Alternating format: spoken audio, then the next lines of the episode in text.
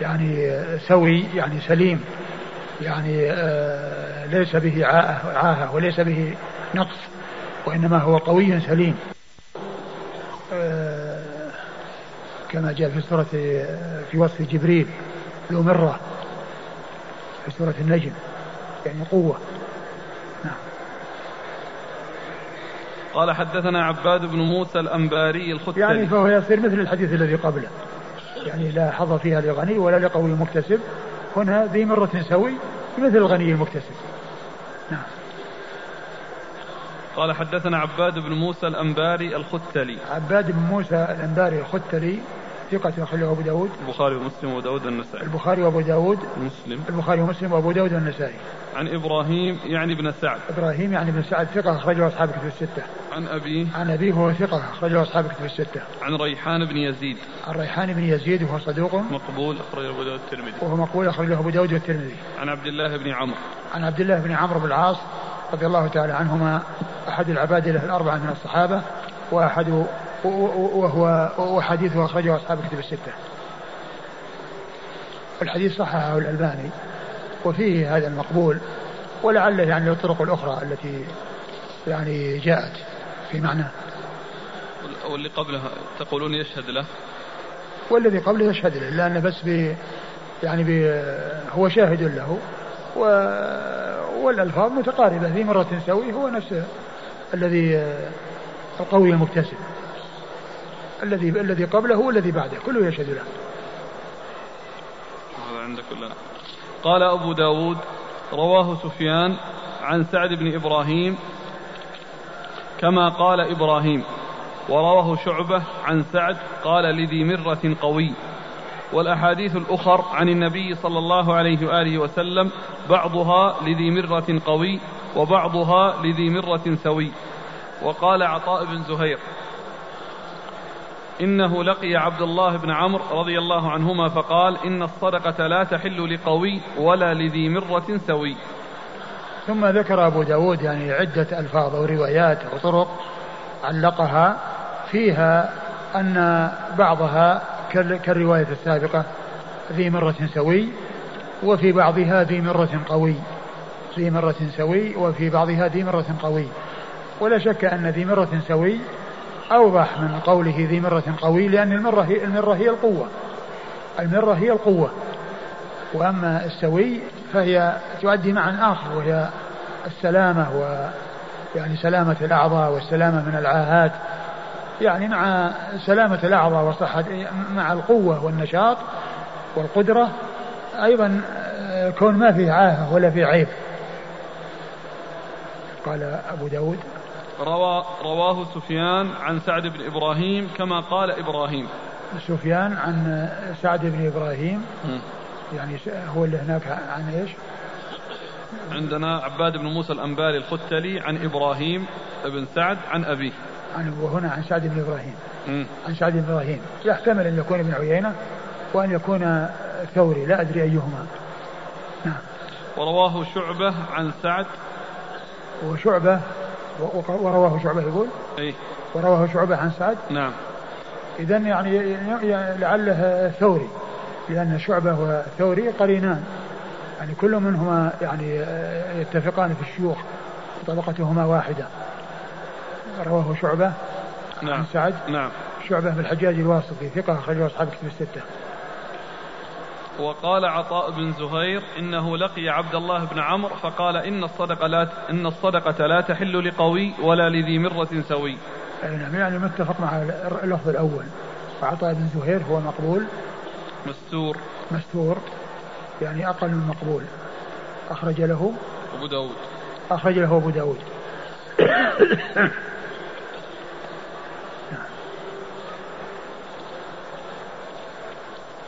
قال رحمه الله تعالى باب من يجوز له أخذ الصدقة وهو غني. قال حدثنا عبد الله بن مسلمة عن مالك عن زيد بن أسلم عن عطاء بن يسار أن رسول الله صلى الله عليه وآله وسلم قال لا تحل الصدقة لغني إلا لخمسة لغاز في سبيل الله. أعد الإسناد؟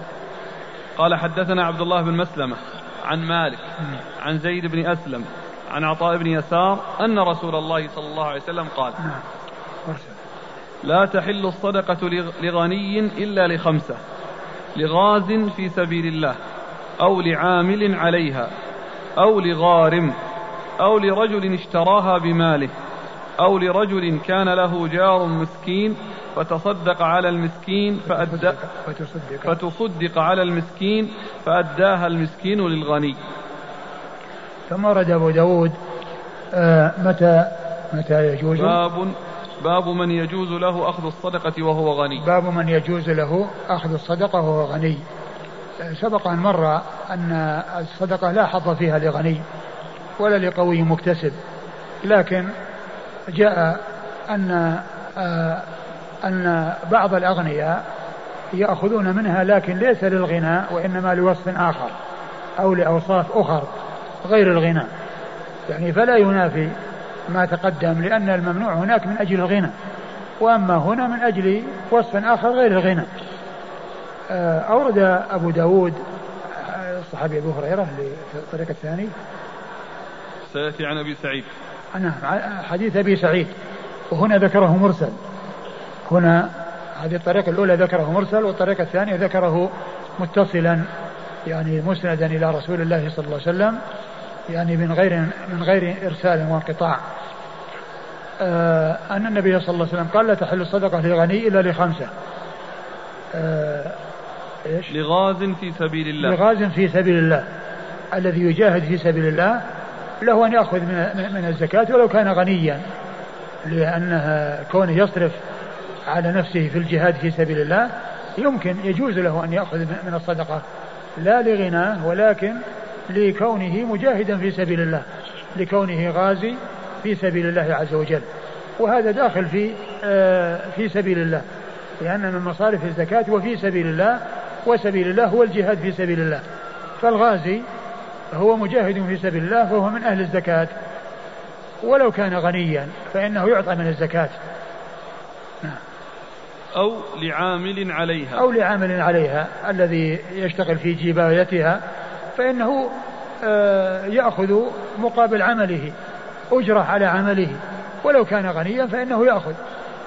لأنه لا يلزم أن يكون الذي يأخذ الذي يكون عاملا فقير. أنه فقير يأخذ الفقير يأخذ لفقره والعامل يأخذ لعمله سواء كان غنيا أو فقيرا. يعمل عليها؟ أي بس يستثنى إذا كان موظف من الحكومة. لا إذا كان إذا كان موظف من الحكومة نفس الوظيفة. نفس يعني يعطى على عمله. نفس الوظيفة إلا إذا كان أنه ما يسمونه بدل الانتداب يعني كونه يروح يحصل يعني شيء. حتى الموظف إذا راح وسافر عن محل عمله يحصل مقابل ذلك. أقول يحصل مقابل ذلك غير غير الوظيفة لكونه انتقل من بلده إلى بلد آخر. فهذا من من جنسه. إذا كان موظفا وكان عمله يعني خارج البلد إذا كان عمله خارج البلد فإنه يأخذ ما يقابل. مثل ما يأخذ الموظفون الآخرون. وأما إذا كان في داخل البلد فهو في حكم الوظيفة. أو لغارم. أو لغارم وهو الذي استدان وتحمل مالا لإصلاح ذات البين. لإصلاح إصلاح بين الناس. فإنه يعطى لكونه غارما لا لكونه غنيا. أو ومن الأصناف الثمانية هو الغارمين. أو لرجل اشتراها بماله. أو لرجل اشتراها بماله. لأنه فقير تصدق عليه بصدقة فباعها فاشتراها الغني. فإنها فإن الذي اشتراها بماله وهو غني وصلت إليه الصدقة عن طريق الشراء. ما وصلت إليه الصدقة عن طريق التصدق عليه وإنما جاءت عن طريق تملكها في آه، آه، آه، المال الذي دفعه في مقابلها. فإذا هي صدقة وصلت إلى غني. صدقة وصلت إلى غني بالشراء. وليس هو المصدق. نعم ليس هو المصدق. لأن المصدق سبق أن مر بنا حديث عمر أو قصة عمر الذي كان حمل على فرس في سبيل الله فوجده يباع فقال أنه يستأذن رسول الله صلى الله عليه وسلم فقال يعني نهاه عن شرائه وقال لا تعود في صدقتك. والسبب في هذا والله أعلم أن بائع الصدقة إذا باعها على المتصدق يمكن أن يداريه يمكن أن يراعيه يمكن أن لا يعني يشتد معه لأن له معروف عليه وإحسان إليه فهو يتسامح معه. بخلاف غيره فإنه لا يستحي منه ولا يحصل منه. فمنع ذلك ولكن هذا جاز. ما أدري في الحاشية أو في عون المعبود آه، ذكر خلافا في هذا نعم. مع أن فيه كراهة. نعم. كونه يعني يشتري كراهة وبعضهم قال إنه مفسوخ آه، البيع البيع ينفسخ. والذي يظهر أن أن أن الإنسان ليس له أن يشتري الصدقة ولكن المقصود هنا صدقة غيره. أو لرجل كان له جار مسكين فتصدق على المسكين فأداها المسكين للغني. أو لرجل كان له جار مسكين فتصدق على المسكين والمسكين أهدى للغني. فإنها عند ذلك خرجت عن كونها صدقة لأنها ملك الإنسان. الذي أعطيت له صارت ملكا له يتصرف فيها كيف يشاء بالبيع أو الإهداء لأن الصورة السابقة فيها بيع وهذه فيها إهداء. فسواء خرجت من الفقير لغيره من الأغنياء عن طريق البيع كما هي الصورة السابقة أو عن طريق الإهداء كما في آه هذه الصورة الأخيرة. أو وذكر الجار لا مفهوم له بمعنى حتى لو لم يكن جار لو كان بعيدا وإنما هذا مثال من الأمثلة وأن التهادي يكون بين الجيران وإلا فإنه لا مفهوم له بمعنى أنه لو تصدق على إنسان بعيد ليس جارا له وجاء وأعطاه أعطاه أو أهدى إليه فإن ذلك معتبر وذكر الجار لا مفهوم له لأنه مثال. عندنا فأداها وفي النسخة الثانية فأهداها. فأداها إيش؟ فأداها المسكين الغني. ما النتيجة واحدة أداها يعني أعطاه إيه أعطاها إياه أو أهداها يعني المعنى كله صحيح. أداها إليه أهداها إليه لأنه يعني الفقير ما هو متصدق على الغني وإنما يهدي للغني. قال حدثنا عبد الله بن مسلمة عن مالك عن زيد بن أسلم. آه عبد الله بن مسلمة مر ذكره مالك بن أنس إمام دار الهجرة الفقيه المحدث الإمام المشهور أحد أصحاب المذاهب الأربعة المشهورة من مذاهب أهل السنة وحديثه أخرجه أصحاب الكتب الستة. عن زيد بن عن زيد بن أسلم المدني ثقة أخرجه أصحاب الكتب الستة. عن عطاء بن يسار. عن عطاء بن يسار وهو ثقة أخرجه أصحاب الكتب الستة. عن النبي صلى الله عليه وسلم وهو مرسل. لكن الحديث الذي سيأتي آه، فيه الاتصال. قال حدثنا الحسن بن علي قال حدثنا عبد الرزاق قال أخبرنا معمر عن زيد بن أسلم عن عطاء بن يسار عن أبي سعيد الخدري رضي الله عنه أنه قال قال رسول الله صلى الله عليه وآله وسلم بمعناه. نعم. قال حدثنا الحسن بن علي. الحسن بن علي الحلواني ثقة أخرجه أصحاب الكتب إلا النسائي. عن عبد الرزاق عن معمر عن زيد بن أسلم عن عطاء بن يسار عن أبي سعيد الخدري. وقد مر ذكرهم جميعا. قال أبو داود ورواه ابن عيينة عن زيد كما قال مالك. ورواه الثوري. كما قال مالك يعني مرسل. يعني عن عطاء عن النبي صلى الله عليه وسلم.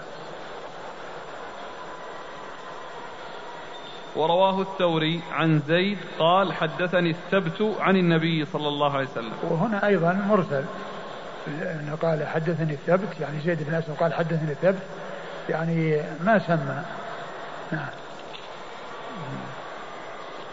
قال حدثنا محمد بن عوف الطائي قال حدثنا الفريابي قال حدثنا سفيان عن عمران البارقي عن عطية عن أبي سعيد رضي الله عنه أنه قال قال رسول الله صلى الله عليه وآله وسلم لا تحل الصدقة لغني إلا في سبيل الله أو ابن السبيل أو جار فقير يتصدق عليه فيهدي لك أو يدعوك. ثم أورد أبو داود حديث أبي سعيد. أبي سعيد رضي الله عنه أنه قال أن النبي صلى الله عليه وسلم قال لا تحل الصدقة إلا لغ... لا تحل الصدقة لغني إلا في سبيل الله. لا تحل الصدقة لغني إلا في سبيل الله. يعني غازي في سبيل الله. وهذا مر في السابق. أو ابن السبيل. أو ابن السبيل. أو ابن السبيل وهذا ما مر في الرواية السابقة. لكنه أيضا يدخل لأنه ابن السبيل هو المنقطع. ولو كان غنيا في بلده يعطى ما يوصله إلى بلده. نعم. أو ابن السبيل أو جار فقير يتصدق عليه فيهدي لك فيهدي لك فيهدي أو لك أو يدعوك. أو جار فقير يتصدق عليه فيهدي لك أو يدعوك. يعني مثل الأول يهدي لك أو يدعوك يعني يصنع وليمة وتأتي وتأكل منها. فهي صدقة عليه وبعد أن ملكها فإنه يتصرف فيها بالإهداء وبالإطعام. كل ذلك يعني الغني لا حرج عليه بأن يتناول شيئا من من طعام الفقير من الذي تصدق به عليه أو يقبل هدية منه ويشبه ذلك ما جاء في قصة بريرة رضي الله عنها أنه لم أنه لما تصدق عليها وأنهم أكلوا من ما أهدي إليها أو ما صدق به عليها فالنبي صلى الله عليه وسلم قال هو لها صدقة ولنا هدية. هو لها صدقة ولنا هدية يعني منها. فدل هذا على أن الملك الفقير إذا ملك الشيء يتصرف فيه كيف يشاء بالإهداء أو بالإطعام وأنه لا حرج على الغني إذا أكل أو طعم من طعام المتصدق عليه أو أخذ هدية من المتصدق عليه. وهو مثل الذي قبله إلا أن زيادة ابن السبيل. زيادة ابن السبيل. قال حدثنا محمد ومما, ومما لا نعم بالإسناد. قال حدثنا محمد بن عوف الطائي. محمد بن عوف الطائي هو ثقة أخرجه أخرجه مسلم. أخرجه أبو داود والنسائي في مسند علي. في مسند علي. عن عن الفريابي. عن الفريابي محمد بن يوسف الفريابي ثقة أخرجه أصحاب كتب الستة. عن سفيان. عن سفيان وهو الثوري. عن, عن عمران البارقي. عن عمران البارقي وهو مقبول أخرج له أبو داود. أخرجه أبو داود. عن عطية, عطية بن سعد العوفي وهو صدوق يخطئ كثيرا. أخرج حديثه. البخاري في المفرد وأبو داود والترمذي وابن ماجه. البخاري في المفرد وأبو داود والترمذي وابن ماجه. والحديث ضعفه الألباني ولعله من أجل عروة من من أجل من أجل عطية ومن أجل عمران البارقي. هذا مقبول وهذا يخطئ كثيرا. ولكن ال الذي فيه آه، وهو الغازي في سبيل الله والجار والفقير الذي تصدق عليه موجود في الحديث السابق. وأما ابن السبيل فهو إن كان غنيا في بلده فإن غناه لا ينفع. وكونه يعطى من الزكاة ما يوصله إلى بلده لا لا بأس بذلك وقد جاء بذلك القرآن. قد جاء بذلك القرآن وهو مطلق فيعطى سواء كان غنيا أو فقيرا. ومما ومما انتهى الباب. لا بقي بس قال أبو داود إسناد آخر. ومما لم يذكر أيضا مؤلف قلوبهم. المؤلف قلوبهم يعطون مع غناهم يعني المقصود التأليف. يعني أمر آخر خارج عن الغنى وهو التأليف. أما لو كانوا فقراء فإنه يعطى لفقره.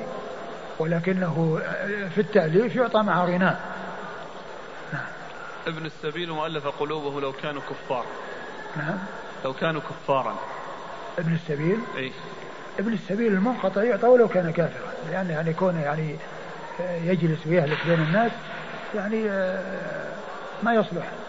فهو يعطى ولو كان كافرا. والمؤلفة قلوبهم والمؤلفة قلوبهم يعطون ولو كانوا ولو, ولو كانوا أغنياء. أو الكفار كفار يرجى إسلامهم يمكن. أي. أي نعم. قال أبو داود ورواه فراس وابن أبي ليلى عن عطية عن أبي سعيد رضي الله عنه عن النبي صلى الله عليه وسلم مثله. رواه فراس فراس بن يحيى الهمداني صدوق ربما وهم صدوق ربما وهم أخرج له أصحاب الكتب. أخرج له أصحاب الكتب الستة. وابن أبي ليلى هو محمد بن عبد الرحمن. ابن أبي ليلى وهو ضعيف. ابن أبي ليلى اللي وجدته يروي عن عطية عبد الله بن عيسى بن عبد الرحمن. عبد الله بن عيسى بن عبد الرحمن. بن عبد الرحمن. هذا يروي عن عطية. هذا اللي وجدته أنا. عبد الله بن عيسى بن عبد الرحمن. يعني جده عبد الرحمن. عبد الرحمن هو, تابعي. وابنه محمد من أتباع التابعين. وهذا كان يعني هذا من السادسة اللي هو؟ عبد الله بن عيسى بن عبد الرحمن بن أبي ليلى الأنصاري أبو محمد الكوفي ثقة فيه تشيع من السادسة. هذا اللي هو؟ هو هذا ابن أبي ليلى. عبد الله عبد الله, إيه؟ عبد الله بن؟ عبد الله بن عيسى بن عبد الرحمن. وفي وهو في تلاميذ عطية؟ هذا اللي لكن في تهذيب في تهذيب ما في ما في محمد بن عبد الرحمن؟ على كل يتحقق. هل هو هذا أو هذا؟ وهذا قال ثقة اللي هو عبد الله بن أي. عبد الله بن عيسى. اي نعم. ثقة أخرج له إيش؟ أصحاب الكتب. أصحاب الكتب. أي أما محمد بن عبد الرحمن هو الفقيه المشهور الذي إذا ذكر ابن أبي ليلى يعني مطلقا هكذا المقصود به الفقيه الذي هو محمد بن عبد الرحمن. فلا أدري يعني هل هو محمد. هو هذا أو هذا؟ هو لا يكون عبد الرحمن لأن عبد الرحمن تابعي. يروي عن الصحابة. مم. بقي أن يكون محمد أو حفيد ع- حفيد عبد الرحمن الذي هو الذي تذكره. أقول فينظر ومحمد إيش طبقته؟ محمد بن عبد الرحمن. الفقيه.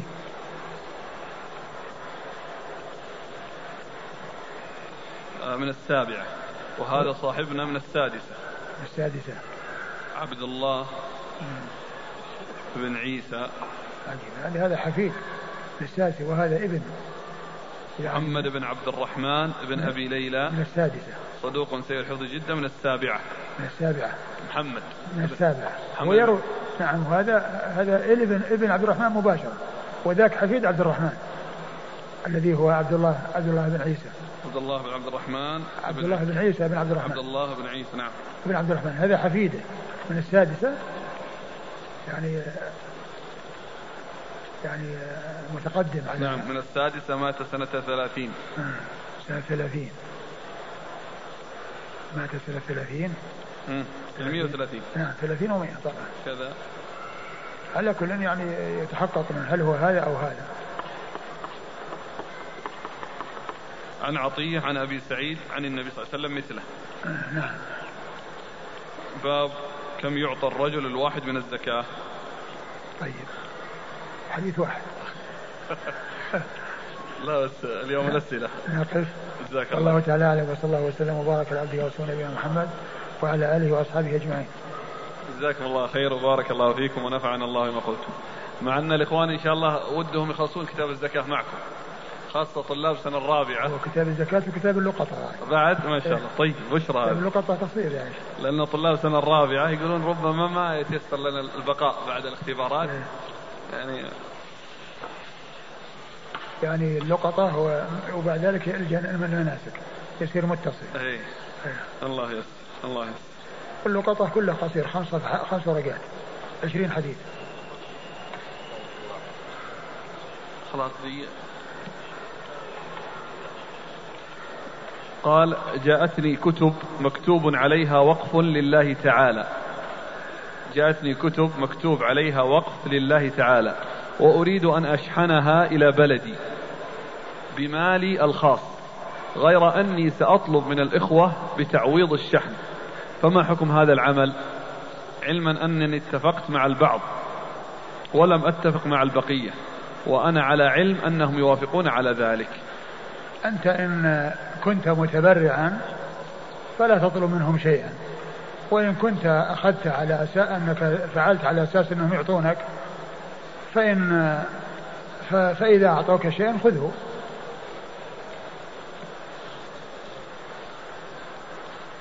إذا فرضت الحكومة ضرائب على التجار هل للتاجر أن يعتبر هذه الضريبة زكاة فتسقط من الذمة؟ لا. لا ما يعتبرها زكاة. يعني هذه حق. يجب إخراجها للفقراء والمساكين والشيء الذي أخذ منه يعني بغير حق لا يعتبر لا يعتبر هو مقابل هذا الحق الذي هو لازم الفقراء والمساكين. يسأل عن أحسن الطبعات لسنن أبي داود. والله ما نعلم يعني أقول ما نعلم طبعات يعني متعددة يعني هي الطبعة اللي بأيدينا هي التي هي التي نعتبرها أمثل. هنا هل هناك طبعات أخرى غير غير هذه الطبعة إلا إلا, إلا يعني هل آه، المختصرة فيها مختصرات يعني طبعات مختصرة اللي في مجلد واحد. لكن هذه عليها حاشية.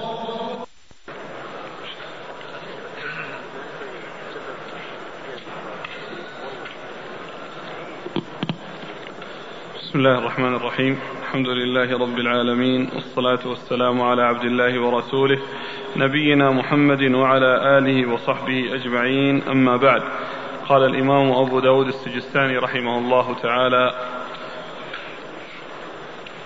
باب كم يعطى الرجل الواحد من الزكاة. قال حدثنا الحسن بن محمد الصب... ابن الصباح قال حدثنا أبو نعيم قال حدثني سعيد بن عبيد الطائي عن بشير بن يسار زعم أن رجلا من الأنصار يقال له سهل بن أبي حثمة رضي الله عنه أخبره أن النبي صلى الله عليه وآله وسلم وداه بمئة, بمئة من إبل الصدقة يعني دية الأنصاري الذي قتل بخيبر. بسم الله الرحمن الرحيم. الحمد لله رب العالمين وصلى الله وسلم وبارك على عبده ورسوله نبينا محمد وعلى آله وأصحابه أجمعين أما بعد. يقول الإمام أبو داود السجستاني رحمه الله باب كم يعطى الرجل واحد من الصدقة؟ والمقصود من هذا أنه يعطى ما يحتاج إليه كل شيء بحسبه. فالغارم يعطى يعني ما يقابل ما تحمله من الغرم والمؤلف قلبه يعطى ما يحصل به المقصود وابن السبيل يعطى ما يوصله إلى بلده والفقير يعطى ما يكفيه لمدة سنة أي أن كلا يعطى بحسبه ولو كان الذي يعطاه كثيرا. أورد أبو داود حديث سلم بن أبي حثمة رضي الله عنه أن النبي صلى الله عليه وسلم ودى الرجل الأنصاري الذي قتل بخيبر بمئة من إبل الصدقة. وداه بمئة من إبل الصدقة. وقيل أن وجه إرادة أبي داود الحديث في هذا الباب وفي كتاب الزكاة وفي باب كم يعطى الرجل من الزكاة ومن الصدقة من أجل أنه يعني يدخل في الغرم أو الشيء الذي آه، يعطى من أجل أو يتحمل من أجل آه، الغرم لإصلاح ذات البين. هذا هو الذي يناسب الترجمة هنا. وقصة الأنصاري الذي قتل بخيبر آه، تأتي في أبواب كثيرة. لا سيما القسامة فإن حديث القسامة إنما جاء في هذه القصة وهو ثابت في الصحيحين وفي غيرهما عن رسول الله صلى الله عليه وسلم. وإرادة من أجل آه، دخوله أو أنه أقرب شيء لذلك دخوله في الغرامة لإصلاح ذات البين نعم. قال حدثنا الحسن بن محمد بن الصباح. الحسن بن محمد بن الصباح ثقة أخرج له البخاري وأصحاب السنن. أخرجه البخاري وأصحاب السنن. عن أبي نعيم. عن أبي نعيم الفضل بن دكين الكوفي ثقة أخرج له أصحاب كتب الستة. عن سعيد بن عبيد الطائي. عن سعيد بن عبيد الطائي وهو ثقة أخرج له أصحاب الكتب إلا ابن ماجه. ثقة أخرج له أصحاب الكتب الستة إلا ابن ماجه. عن بشير بن يسار. عن بشير بن يسار وهو ثقة أخرج له أصحاب الكتب. أخرج له أصحاب الكتب الستة. زعم أن رجلا من الأنصار يقال له سهل بن أبي حثمة. زعم أن رجل من الأنصار يقال له سهل بن أبي حثمة وهو وهو صحابي صغير.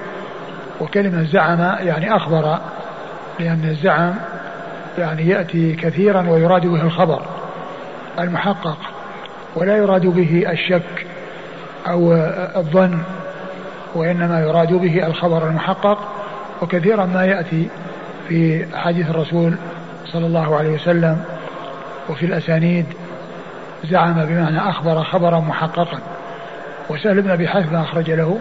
أصحاب الكتب. أخرج له أصحاب الكتب الستة.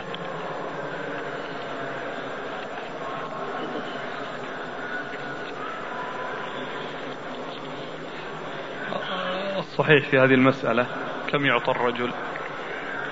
يعطى إذا كان فقيرا ما يكفيه لمدة سنة. أقول ما يكفيه لمدة سنة. هذا هو الصحيح وإن كان من الغارمين يعطى وإن كان يعطى وإن كان من الغارمين يعطى مقدار غرامته. يعني إذا تحمل مالا لإصلاح ذات البين فإنه لا يخلى بينه وبين هذا الغرم الذي تحمله لأنه تحمله لإصلاح فيعطى ما يقابله.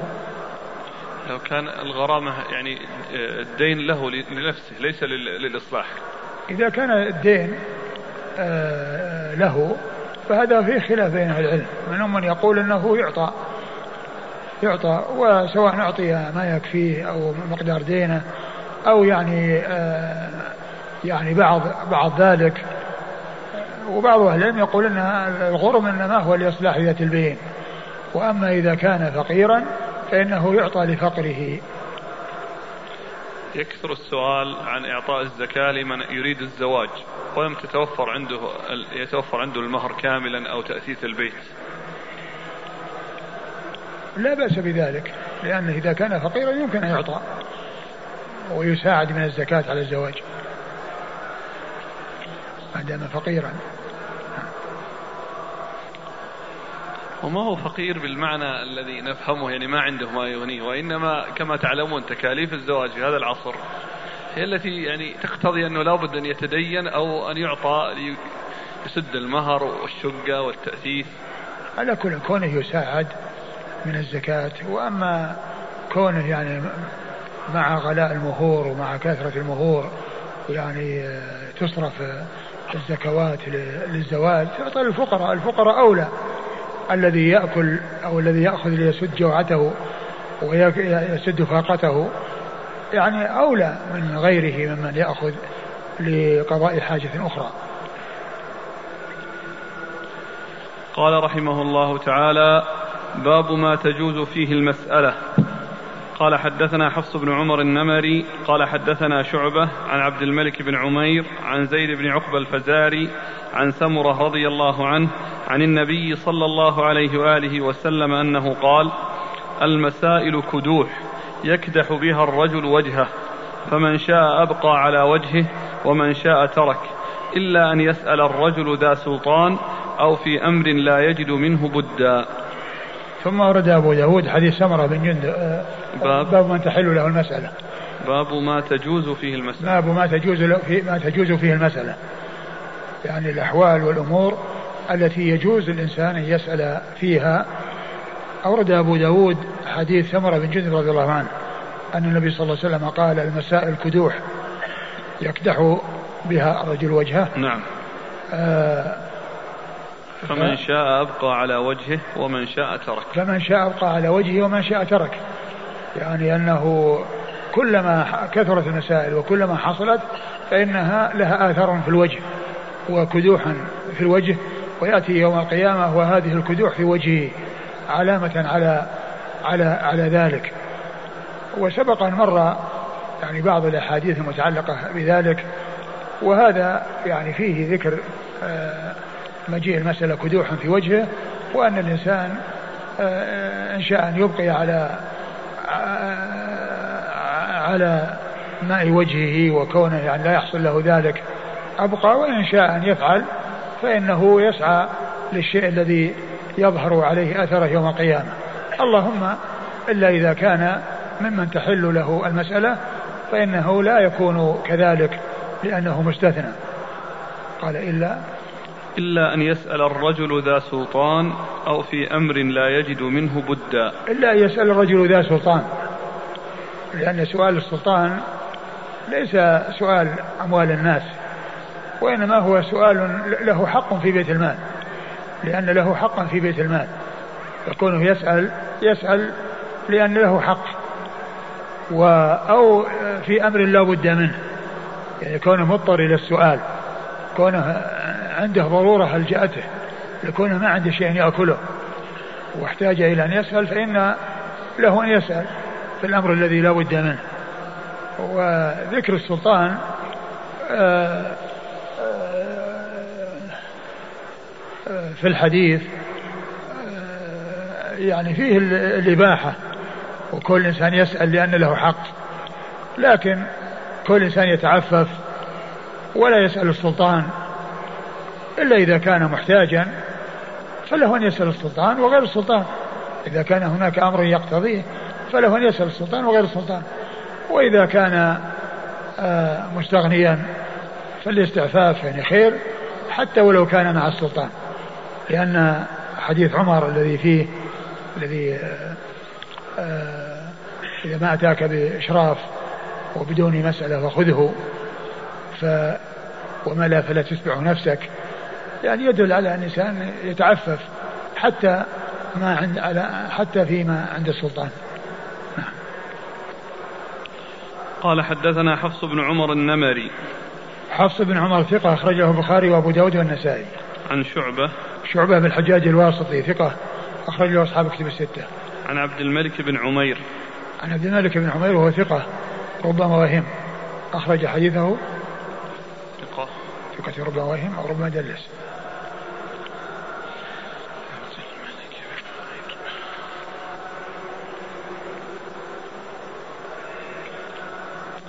ثقة فصيح عالم تغير حفظه وربما دلس.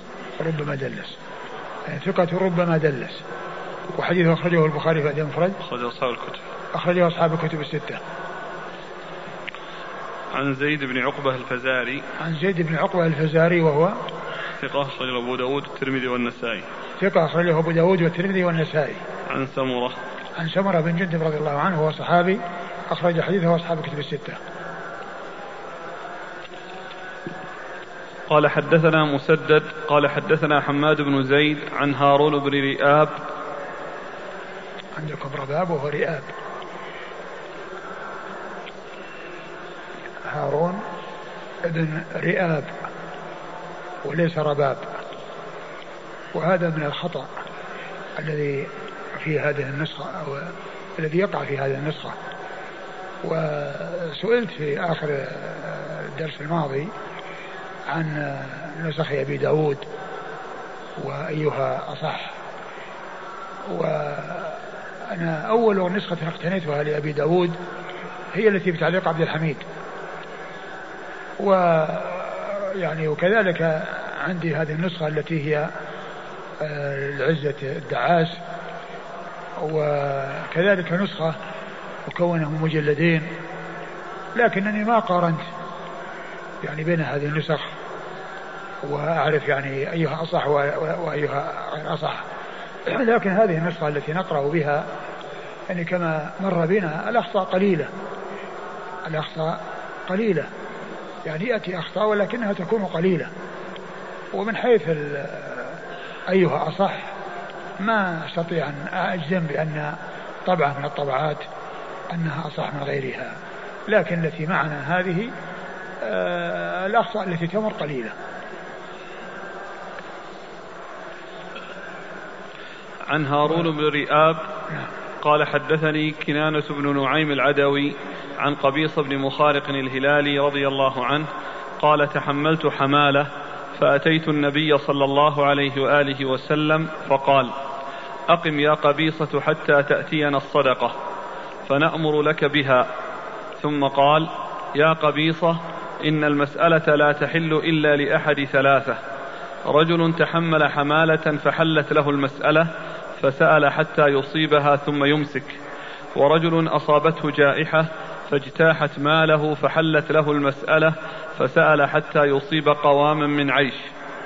أو قال سدادا من عيش. ورجل أصابته فاقة حتى يقول حتى يقول ثلاثة من ذوي الحجى من قومه قد أصابت فلانا الفاقة. فحلت له المسألة فسأل حتى يصيب قواما من عيش أو سدادا من عيش ثم يمسك وما سواهن من المسألة يا قبيصة سحت يأكلها صاحبها سحتا. ثم ورد أبو داود حديث قبيصة بن مخارق رضي الله عنه أنه تحمل حمالة فجاء إلى النبي صلى الله عليه وسلم يسأله فقال أقم حتى تأتينا الصدقة فنعطيه ف... ف... فنأمر لك فنأمر لك بها نعم. يعني بها أي بالحمالة. نأمر لك بها أي بالحمالة. لأن لأنه سأل يعني عن هذه الحمالة والصدقة كما هو معلوم قد تكون كثيرة أكثر من الحمالة وقد تكون قليلة. فالذي يبدو أن الذي يؤمر به له هو الحمالة التي جاء يسألها والتي جاء إلى النبي صلى الله عليه وسلم من أجلها. ثم إن النبي عليه الصلاة والسلام قال إن المسألة لا تحل إلا لأحد ثلاثة. رجل تحمل حمالة فله أن يسأل حتى حتى يصيبها ثم يمسك. حتى يصيبها ثم يمسك. يعني نفس الحمالة يحصل هذا الذي تحمله ثم يمسك. يعني لا يستمر في السؤال ويواصل وقد أخذ الشيء الذي سأل من أجله آه الذي تحمله يسأل حتى آه يأخذه حتى يحصله ثم يمسك. لا يبحث عن شيء زائد على ذلك. ورجل أصابت ماله جائحة. أصابت ماله جائحة. يعني بأن حصل يعني له مال له مال حصل له جائحة أما احتراق أو يعني زرع أصابه يعني برد أو أصابه آه، يعني برد يعني أصابه برد يعني فهلك أو برد يعني نزل عليه وحته وتساقط أو آه، حصل يعني سيل يعني أهلك المال الذي عنده أو حمل المال الذي عنده. يعني هذه أسباب ظاهرة. هذا يعني سبب ظاهر آه، يكون معروفا ولا يخفى على الناس. فهذا يسأل حتى يحصل سدادا من عيش أو قواما من عيش. يعني ما يسأل حتى يحصل المال الذي ضاع له ويحصل المال الذي فقده حتى يرجع كما كان وإنما يسأل الذي يكفيه. الأول يسأل حتى يحصل الحمالة اللي تحملها وهذا يسأل حتى يحصل ما تكون له به الكفاية. ما هو حتى يرجع إليه ماله الذي فقده. ورجل إيش؟ هذا ورجل أصابته جائحة فاجتاحت ماله فحلت له المسألة فسأل حتى يصيب قواما من عيش. نعم حتى يصيب قواما من عيش أو سددا من عيش. يعني ما يكفيه يعني ما يكفيه من, من العيش ومن الطعام. أو ورجل أصابته فاقة حتى يقول ثلاثة من ذوي الحجى من قومه قد أصابت فلانا الفاقة فحلت له المسألة فسأل حتى يصيب قواما من عيش أو سدادا من عيش. وهذا أيضا حصل له الفاقة بسبب خفي وحصل له الفقر بسبب خفي. يعني ما يعرف. الأول جائحة الجائحة تعرف. الناس يعني يشاهدونها ويعاينونها. وأما الثاني فهو أمر خفي. ولكن هذا لا يكفي أن يقال أو يقول ويصدق فيما يقول بل قال حتى يقول ثلاثة من أهل الحجى إن فلان أصابته فاقة فيسأل حتى يحصل سددا من عيش أو قواما من عيش. يحصل قواما من عيش أو سددا من عيش. والثلاثة من أهل الحجى يعني أصحاب العقول. الذين عندهم فهم. وخبرة ومعرفة. يعني ويخرج بذلك الذين عندهم تغفيل. والذين عندهم غفلة. والذين يعني لا يكون عندهم خبرة وعندهم معرفة فإن مثل هؤلاء يمكن أن لتغفيلهم آه، يقولون شيئا غير الحقيقة. ولكنه نص على الحجة الحجة والعقل من أصحاب الحجة أي أصحاب العقل الذين لا عندهم ليس عندهم تغفيل وعندهم خبرة وإدراك ويعولوا على كلامهم فإذا شهدوا وأخبروا بأن فلان أصابته فاقة فله أن يسأل حتى يصيب سدادا من عيش أو قواما من عيش. وما سوى ذلك يا قبيصة فسحت. يأكله الإنسان سحتا أو يأكلها آخذها سحتا. والسحت هو الذاهب البركة والقليل البركة الذي لا بركة فيه ولا خير فيه. نعم. قال حدثنا مسدد. مسدد بن مسرهد البصري ثقة أخرج حديث البخاري وأبو داود. والترمذي والنسائي. عن حماد بن زيد. عن حماد بن زيد البصري ثقة أخرج له أصحاب كتب الستة. عن هارون بن رئاب. عن هارون بن رئاب وهو؟ ثقة أخرج له مسلم وأبو داود والنسائي. ثقة أخرج له مسلم وأبو داود والنسائي. عن كنانة بن نعيم العدوي. عن كنانة بن نعيم العدني العدوي وهو؟ ثقة أخرج له مسلم وأبو داود والنسائي. ثقة أخرج له مسلم وأبو داود والنسائي. عن قبيصة بن مخارق الهلالي. عن قبيصة بن مخارق الهلالي رضي الله عنه. وحديث أخرجه مسلم وأبو داود النسائي نعم. وحديث أخرجه مسلم وأبو داود النسائي يعني ثلاثة على ولاء كلهم أخرجه مسلم وأبو داود النسائي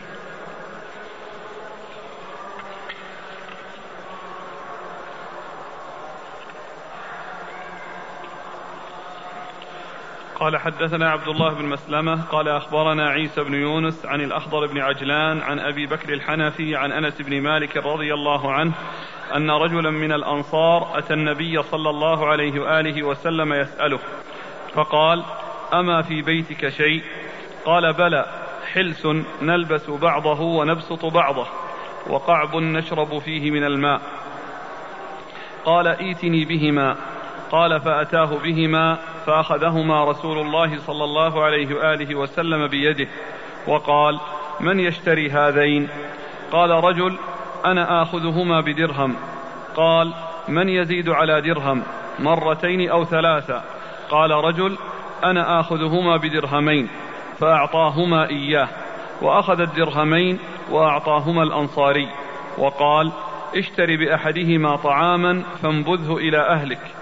واشتر بالآخر قدوما فأتني به فأتاه به فشد فيه رسول الله صلى الله عليه وآله وسلم عودا بيده ثم قال له اذهب فاحتطب وبع ولا أرينك خمسة عشر يوما فذهب الرجل يحتطب ويبيع فجاء وقد أصاب عشرة دراهم فاشترى ببعضها ثوبا وببعضها طعاما.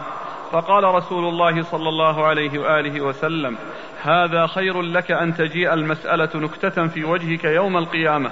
إن المسألة لا تصلح إلا لثلاثة لذي فقر مدقع أو لذي غرم مفضع أو لذي دم موجع.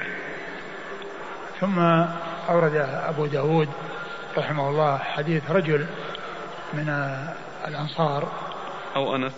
حديث أنس حديث أنس رضي الله عنه أن رجلا أن رجلا من الأنصار أتى النبي صلى الله عليه وسلم يسأله. نعم رجل من الأنصار أتى النبي صلى الله عليه وسلم يسأله فقال هل عندك في بيتك شيء؟ قال حلف آه نلبسه نجلس عليه وقعب نشرب به فقال ائتني بهما فأتاه بهما فنادى عليهما رسول الله صلى الله عليه وسلم في البيع فقال رجل من قال من يشتريهما؟ قال رجل أنا أشتريهما بدرهم فقال النبي صلى الله عليه وسلم من يزيد؟ من يزيد مرتين أو ثلاثا فقال رجل أشتريهما بدرهمين. فأعطاهما إياه بدرهمين وأخذهما النبي صلى الله عليه وسلم وأعطاهما للأنصاري وقال آه، آه، اشتري طعاما وأعطيه أهلك واشتري بالثاني قدوما وأتني به. فأتاه به ووضع عودا فيه ثم قال اذهب واحتطب وبع ولا أراك إلا بعد خمسة عشر يوما. فذهب وأتاه بعد ذلك ومعه عشرة دراهم فقال إن المسألة كدوح إن المسألة قال هذا خير لك أن تجيء المسألة نكتة في وجهك يوم القيامة. هذا خير لك من أنت يعني هذا الذي فعلته من كونك استغنيت عن السؤال وكونك عملت حتى حصلت بغيتك ومرادك خير من أن تأتي المسألة في وجهك نكتة يوم القيامة. نكتة يوم القيامة يعني علامة مثل الكدوح. والتي جاءت في في الأحاديث في الحديث السابق وغيره لأنها علامة يعني على الإنسان يوم القيامة. خير أن تأتي في نكتتك في نكتة؟ خير لك أن تجيء المسألة نكتة في وجهك يوم القيامة. نعم. إن المسألة لا تصلح إلا لثلاثة. نعم. إن المسألة لا تصلح إلا لثلاثة. ذي فقر مدقع يعني شديد.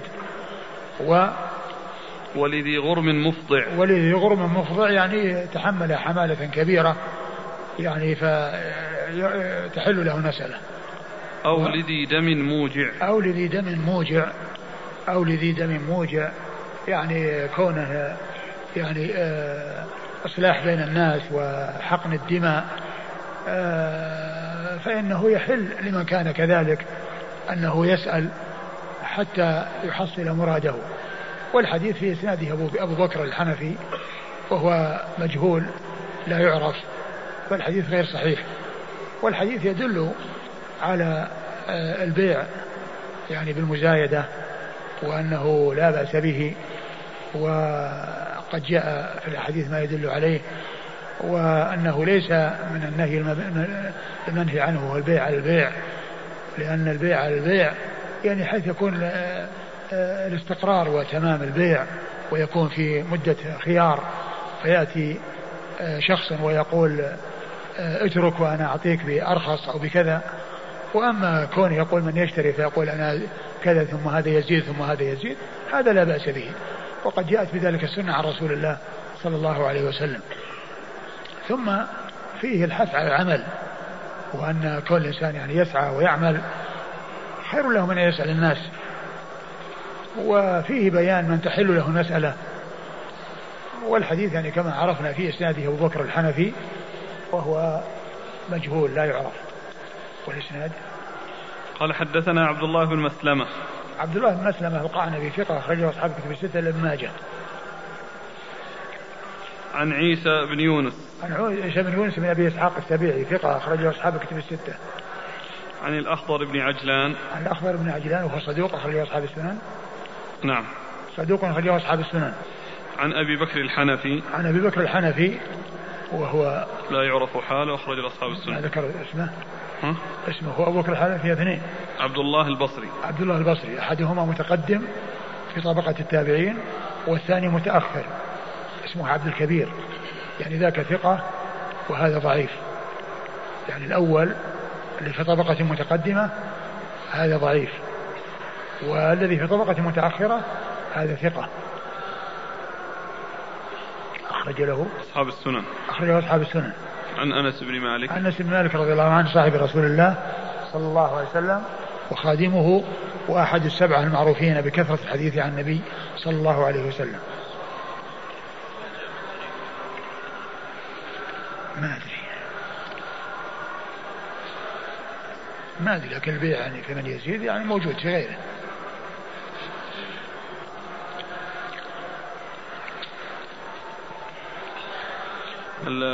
الأخ يسأل يقول إيش معنى الحمالة؟ الحمالة يعني تحمل يعني غرامة. تحمله تحمل مالا لإصلاح ذات البين. ويقول ما معنى حلف حلس آه، كساء. كساء يعني آه، يفترشون بعضه ويفترش ببعضه ويتغطى ببعضه. قال نفترش بعضه ونلبس بعضه يعني نتغطى به. يعني لأن اللبس يطلق على كل إنسان يعني آه، يتغطى به. بل الفراش أيضا يقال له لباس أو أنه يطلق على الهباس مثل ذاك الحصير الذي قد اسود من طول ما لبس الذي هو حديث أنس. حديث أنس نعم. عمدنا إلى حصير قد اسود من طول ما لبس. يعني استعمل. يعني يستعمل على الافتراش أنه لباس.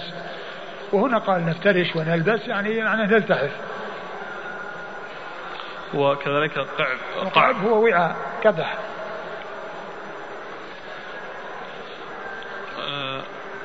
الأخ يسأل يقول هل العود الذي وضعه الرسول صلى الله عليه وسلم للبركة كما فعل بالجريدتين؟ يمكن. يمكن أن يكون الرسول فعل هذا. اللي يعني يبارك الله تعالى له فيه. يمكن. العبارة. هذا خير لك من ما في من؟ أن في نسخة محي الدين خير لك من زيادة من. عندنا هنا خير لك أن تجيء المسألة. يعني حتى لو يعني حتى لو هذا هي من, من مقدرة. أقول حتى هي مقدرة لو لم تأتي. من خير لك أن تأتي من أن تأتي. في نسخة ثانية عندك. إشارة نسخة ثانية.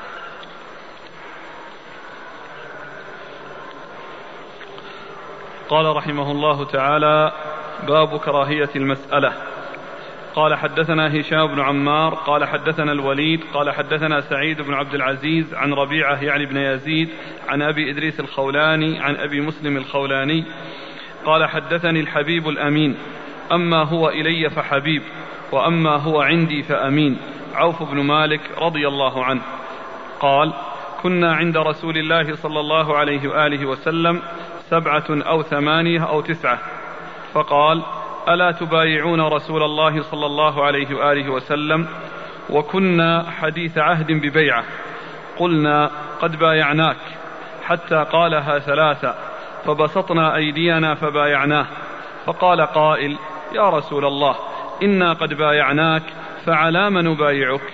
قال أن تعبدوا الله ولا تشركوا به شيئا وتصلوا الصلوات الخمس وتسمعوا وتطيعوا وأسر كلمة خفية قال ولا تسألوا الناس شيئا. قال فلقد كان بعض أولئك النفر يسقط صوته فما يسأل أحدا أن يناوله إياه. ثم ورد أبو داود بن حديث عوف بن مالك الأشجعي رضي الله عنه أنه قال كنا عند رسول الله صلى الله عليه وسلم سبعة أو ثمانية أو تسعة. فقال ألا تبايعون؟ قالوا قد بايعناك يا رسول الله. فكررها فبسطوا أيديهم لبايعتهم فبايعوه فقال رجل على أي شيء نبايعك وقد بايعناك؟ قال على لا تشركوا بالله شيئا. على أن تعبدوا الله؟ نعم أن تعبدوا الله؟ أن تعبدوا الله ولا تشركوا به شيئا. وتص... نعم. وتصلوا الصلوات الخمس. وتصلوا الصلوات الخمس. وتسمعوا وتطيعوا وتسمعوا وتطيعوا يعني لولاة الأمور. يعني في المعروف. نعم. وأسر كلمة خفية قال أيوة. ولا تسأل الناس شيئا. وأسر كلمة خفية قال ولا تسأل الناس شيئا. وهذا هو محل الشاهد. محل الشاهد من هذا الحديث. ولا تسأل الناس شيئا. وهذا لفظ عام. فكان بعض هؤلاء النفر الثمانية أو السبعة أو التسعة كان الواحد منهم يسقط صوته منه على الفرس فينزل ويأخذه. ولا يقول لأحد ناولني إياه. أخذا بقوله ولا تسأل الناس شيئا. هذا يعني هذا دليل على عنايتهم وعلى آآ آآ قيامهم بتنفيذ ما بويعوا عليه على التمام والكمال حتى في هذه الأمور اليسيرة وفي هذا الأمر السهل البسيط الذي يكون واحد يمشي فيقول ناولني الصوت. يعني بدل من يقول ناولني ينزل هو ويأخذه. ينزل ويأخذه ثم يرجع ويركب على فرسه. فهذا من عنايتهم رضي الله عنهم وأرضاهم بتطبيق ما يبايع عليه رسول الله صلى الله عليه وسلم. وأيضا يدل على كون الإنسان آه، لا يسأل يحرص على أن لا يكون سائلا. يحرص على أن يكون معطيا لا أن يكون سائلا. وقد جاء في الحديث ازهد في الدنيا ويحبك الله وازهد فيما عند الناس يحبك الناس. ازهد في الدنيا ويحبك الله وازهد فيما عند الناس يحبك الناس.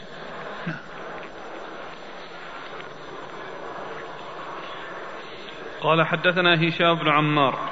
هشام بن عمار الدمشقي صدوق خرج أحاديثه البخاري وأصحاب السنن. عن الوليد. عن الوليد بن مسلم الدمشقي وهو ثقة أخرجه أصحاب كتب الستة. عن سعيد بن عبد العزيز. عن سعيد بن عبد العزيز وهو دمشقي أيضا ثقة أخرجه أصحاب كتب الستة. البخاري في الأدب المفرد. البخاري في الأدب المفرد ومسلم وأصحاب السنن. عن ربيعة بن عن ربيعة يعني ابن يزيد. عن ربيعة يعني ابن يزيد وهو ثقة أخرجه أصحاب الكتب. نعم. وهو ثقة أخرجه أصحاب الكتب وهو أيضا شامي. نعم. عن أبي إدريس الخولاني. عن أبي إدريس الخولاني واسمه عائد الله. وهو وهو من كبار التابعين ولد ولد في حياة النبي صلى الله عليه وسلم وسمع من كبار الصحابة. ولد في حياة النبي صلى الله عليه وسلم وسمع من كبار الصحابة وهو من ثقات التابعين. أخرج حديثه أصحاب كتب الستة. عن أبي مسلم الخولاني. عن أبي مسلم الخولاني وهو ثقة أخرج له. مسلم وأصحاب السنن. ثقة أخرج له مسلم وأصحاب السنن. عن عوف بن مالك الأشجعي رضي الله عنه وهو أيضا شامي أو نزل الشام وحديثه أخرجه أصحاب كتب الستة. وعلى هذا فالإسناد مسلسل بالشاميين من أوله إلى آخره.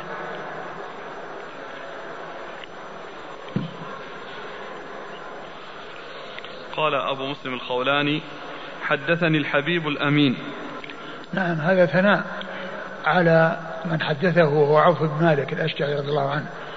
الحبيب قال أما حبيب فهو حبيب إلى نفسي وإلى قلبي وأما الأمين فهو عندي أمين. يعني فسر ذلك بأنه يحبه وبأنه أمين عنده. وهذا مدح وثناء لهذا الصحابي على هذا الصحابي الذي لقيه من أصحاب رسول الله صلى الله عليه وسلم. الحديث فيه ألا تبايعون. السائل يقول لمن تكون البيعة؟ تكون البيعة للإمام. البيعة تكون الإمام والرسول كان هو الإمام وهو يبايع الناس. والبيعة يعني كما هو معلوم إنما تكون يعني البيعات تكون للسلطان والولاة. ولكن الإنسان عليه أن يلتزم بما, بما بايع أصحاب رسول الله صلى الله عليه وسلم رسول الله عليه. يعني بأن يأخذوا بالأوامر وينتهوا عن النواهي التي حصلت المبايعة من أصحاب رسول الله صلى الله عليه وسلم عليها. وأما غيره فإنه لا يبايع كما يبايع. يعني يبايعك على لا يشرك بالله شيئا ولا يفعل كذا وكذا. هذا كان يحصل مع الرسول صلى الله عليه وسلم.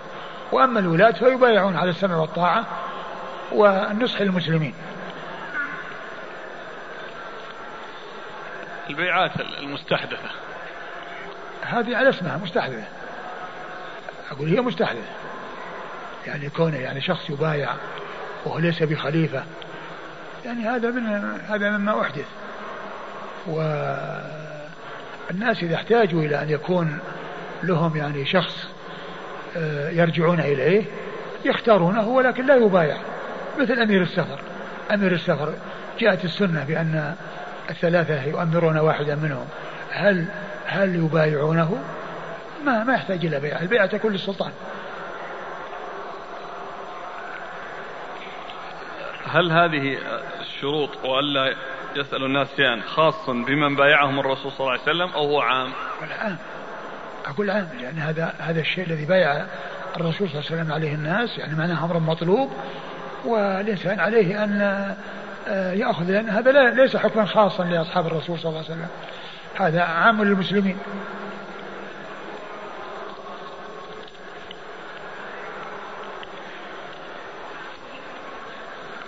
قال أبو داود حديث هشام لم يروه إلا سعيد. قال أبو داود حديث, حديث هشام يعني بن عمار لم يروه إلا سعيد. يعني سعيد بن عبد العزيز عن ربيعة بن يزيد.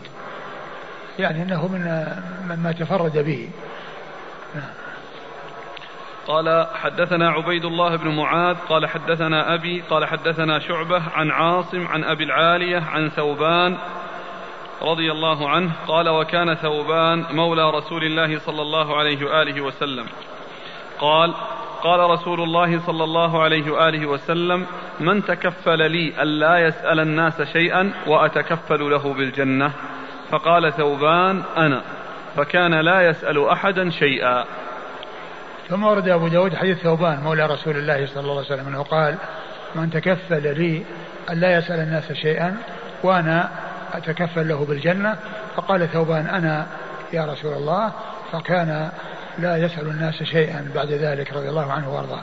وهذا يعني يدل على أن الذي تقدم في الحديث السابق أنه عام. ليس ذلك خاص لأن نفس نفس الشيء الذي بايع عليه الناس هو نفس الذي قال من تكفل لي ألا يفعل كذا فله الجنة. فهو حكم عام وليس خاصا بأولئك الذين بايعوا رسول الله صلى الله عليه وسلم. وهذا يدل على أن المسألة التحذير منها والحرص على أن لا يكون الإنسان يعني سائلا اللهم إلا إذا كان في أمر لا بد منه كما جاءت في ذلك الأحاديث عن رسول الله صلى الله عليه وسلم وكما مر بعضها وبيان من تحل له المسألة.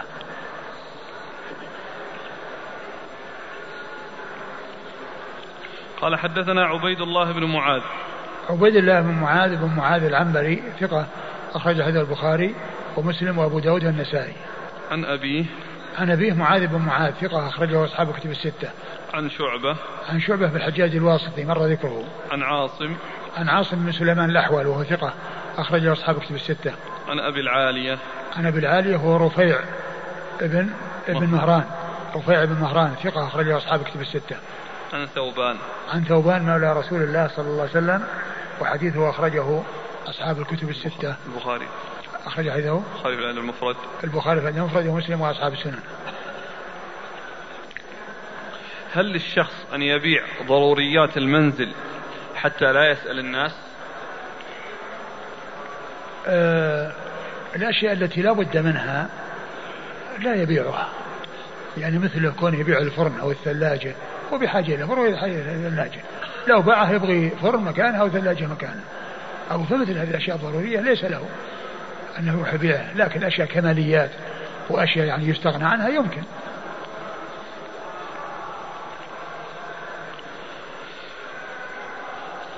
قال رحمه الله تعالى باب في الاستعفاف. والله تعالى أعلم وصلى الله وسلم وبارك على عبده ورسوله نبينا محمد وعلى آله وأصحابه أجمعين. في الدرس الماضي جاء ذكر ابن أبي ليلى يروي عن عطية بن سعد العوفي وكان آه، ذكر آه، عبد الرحمن أن عبد الله بن عيسى بن عبد الرحمن بن أبي ليلى يروي عنه. وكذلك أيضا في تهذيب الكمال محمد بن عبد الرحمن بن أبي ليلى يروي عنه. ويحتمل الاثنين ولكن المشهور عند الإطلاق هو محمد بن عبد الرحمن الفقيه. محمد بن عبد الرحمن بن أبي ليلى وعبد الله بن عيسى بن عبد الرحمن بن أبي ليلى كل منهما يروي عن عطية في تهذيب الكمال. يحتمل الاثنين والأقرب أنه يكون محمد لأنه عند الإطلاق هو المعني بهذا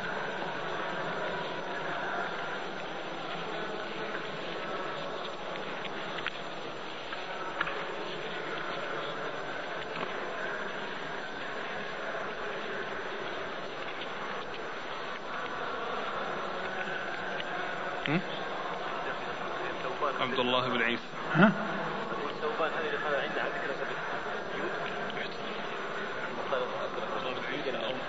ما ادري ما اذكر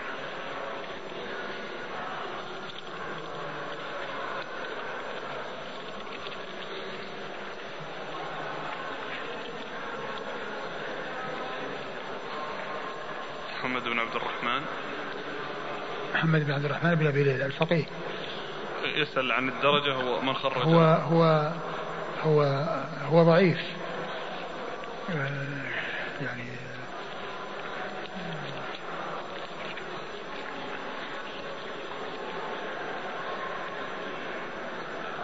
صدوق سيء الحفظ جدا. نعم صدوق سيء الحفظ جدا.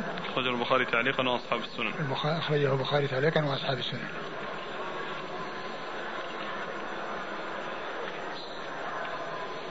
هو الحديث ورد في حديث ضعيف. هو حديث من حديث أبي سعيد الخدري. لا تحل الصدقة لغني إلا في سبيل الله أو ابن السبيل أو جار فقير يتصدق عليه فيهدي لك أو يدعوك. وعطاه الشيخ. والإسناد وش هو؟ في عطية. لا في عطية نعم نعم. وعمران البارقي عمران البارقي. نعم عمران البارقي و... وعطية و... وهذا الذي هو. ابن ليلى ابن أبي ليلى إذا كان محمد وأما إن كان عبد الله بن عيسى فذاك هذا أتى به يعني متابعة. أي نعم متابعة نعم هو جاء متابعة.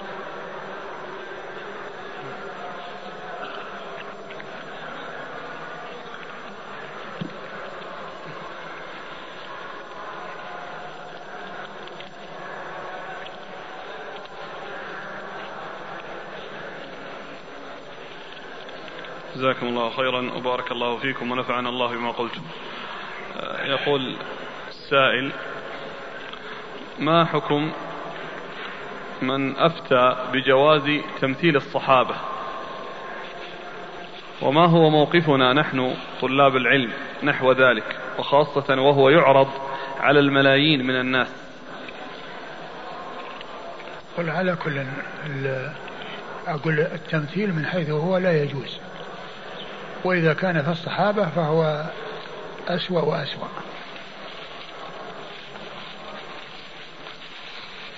أنا هو قدم السؤال بمقدمة أنا ما أحببت أن أقرأ. وهي قضية يقول إن القلب لا يحزن وأن العين لا تدمع عندما يسمع ويشاهد الذين يقومون بتمثيل أصحاب الرسول صلى الله عليه وسلم تمثيلا يختلف عما هم عليه باطنا وظاهرا فيظهرون بأشكال مختلفة كحلق اللحية والجلوس مع النساء وغير ذلك. هذا زيادة شر إذا كان إذا كان إنضاف إليه شرور أخرى فإذا شر إلى شر. التمثيل هو في حد ذاته حرام لا يجوز. وللصحابة من باب أولى.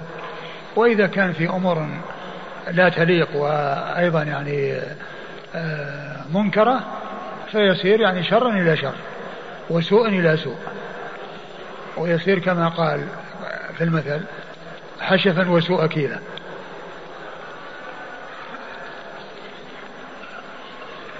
يسأل عن القول الراجح فيما سكت عنه أبو داود. هل هو صالح للاحتجاج أم صالح للعمل دون الاحتجاج؟ والله يعني كما هو معلوم يعني إذا سكت عنه أبو داود بالتتبع والتجربة يتبين بأن في حديث ضعيفة يعني فلا بد فيه من التفصيل ولا بد فيه من كل شيء بحسبه وكل شيء يعرف بخصوصه لأن منه ما يصح ومنه ما يضعف. آه، لعلكم اطلعتم على ما ذكر في الجرائد أظن بالأمس. هذا يسأل عنه وهو أن هناك من يطالب بأن تكون للعزاء أماكن في الفنادق وقصور الأفراح كما هناك للأفراح أماكن. فما رأي فضيلتكم؟ والله يعني أقول هذه دعوة إلى الباطل. أقول هذه دعوة إلى باطل. يعني إلى المآتم وكون الناس يعني يحدثون المآتم كما أحدثت في أماكن كثيرة في البلاد الأخرى. يعني هي دعوة إلى الباطل.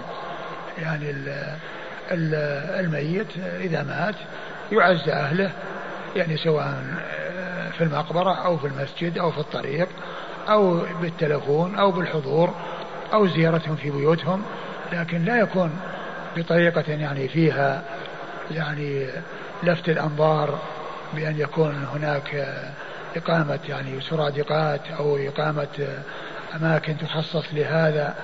هذا لا شك أنه من محدثات الأمور ولم يكن مما كان عليه سلف هذه الأمة. فالواجب الحذر من ذلك والابتعاد منه.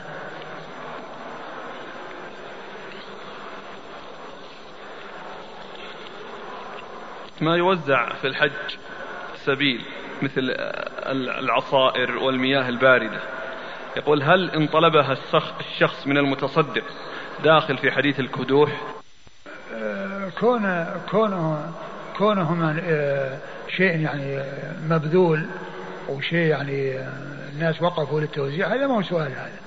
هذا يعني الناس يعني يوزعون على الناس فكونه يعني يأتي ويأخذ من هذا الشيء المبذول هذا ما هو سؤال. ما قال ما جاء يسأل الناس هو شيء مبذول للناس يوزع عليه. كل من يريد يأخذ سواء يعني جاء أو جيء إليه. أقول مثل هذا لا بأس به. هذه مثل مسألة السفر في أيام رمضان. مثل مثل السفر في أيام رمضان مثل السفر.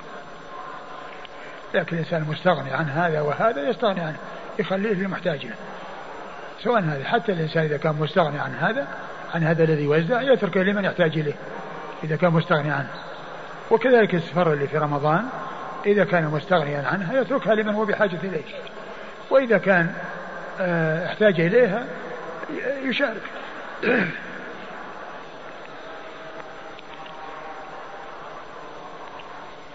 يقول رجل أخذ دينا ثم أصبح فقيرا والدائن هكذا كتب أمير جدا ولعل يقصد غني فهل له أن يسقط الدين بدل من الزكاة؟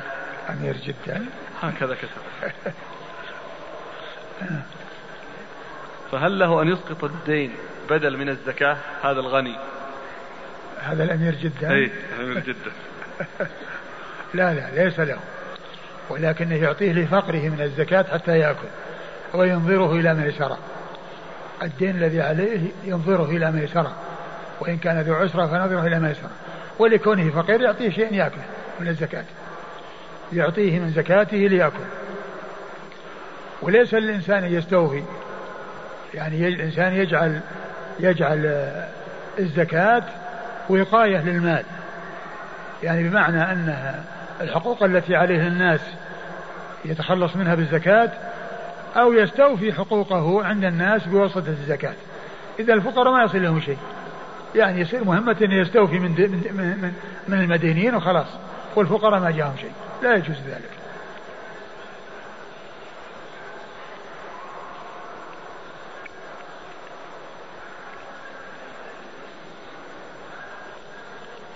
هذا يسأل عن مؤسسة الحرمين. هل تعلمون عنها شيء والاشتراك معها؟ والله ما أعلم. ما أقول ما أعلم لأنها مؤسسة خيرية وتفاصيل ما هي عليه وكذا تقوم بأعمال عظيمة فيما نسمع وأعمال كبيرة. وما أعلم من شيء يعني يعني يعني في شيء عليها. ما ما عندي معلومات.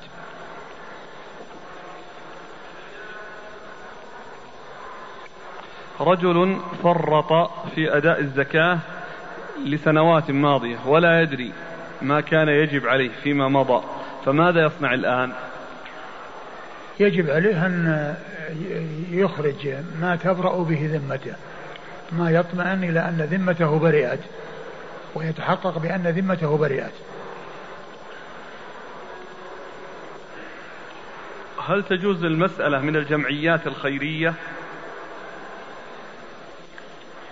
الإنسان محتاج يسأل لأن الجمعيات الخيرية هذه عندها يعني أموال تجمعها سواء كان زكاة أو غير زكاة فالإنسان الذي بحاجة يسأل والذي ليس بحاجة يترك.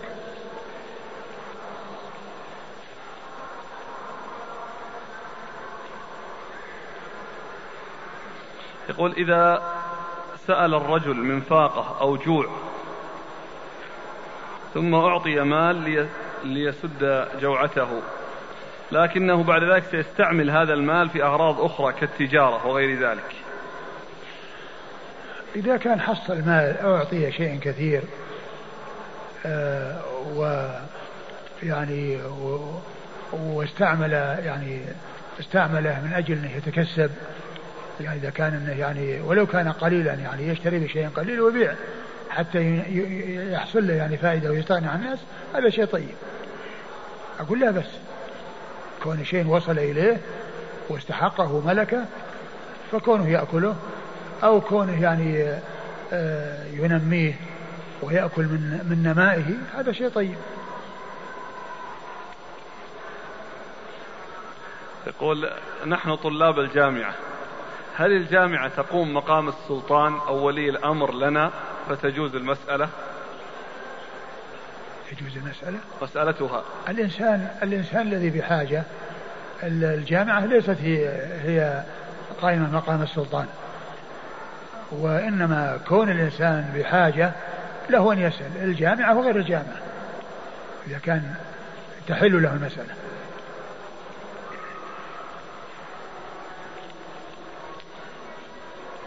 يقول طلع علينا رجل في جريدة الشرق الأوسط اليوم يقول إن المسكوكات والدراهم والدنانير التي كانت على عهد الرسول صلى الله عليه وسلم وأبي بكر وعمر رضي الله عنهما ومن بعدهم كانت عليها صور كسرى وهرقل. ورغم ذلك لم يغيرها أحد بل بقي الأمر كذلك حتى جاء عبد الملك بن مروان واستبدلها بصورته. فدل ذلك على أن الإسلام لم يحرم التصوير. ومن أين ومن أين أن عبد الملك يعني جعل عليها صورته؟ ولو جعل عليها صورته يعني ليس ذلك دليل. وأما كون الأشياء يعني موجودة يعني فأيضا يحتاج إلى معرفة عليها صور. يعني هذا يحتاج إلى إثبات.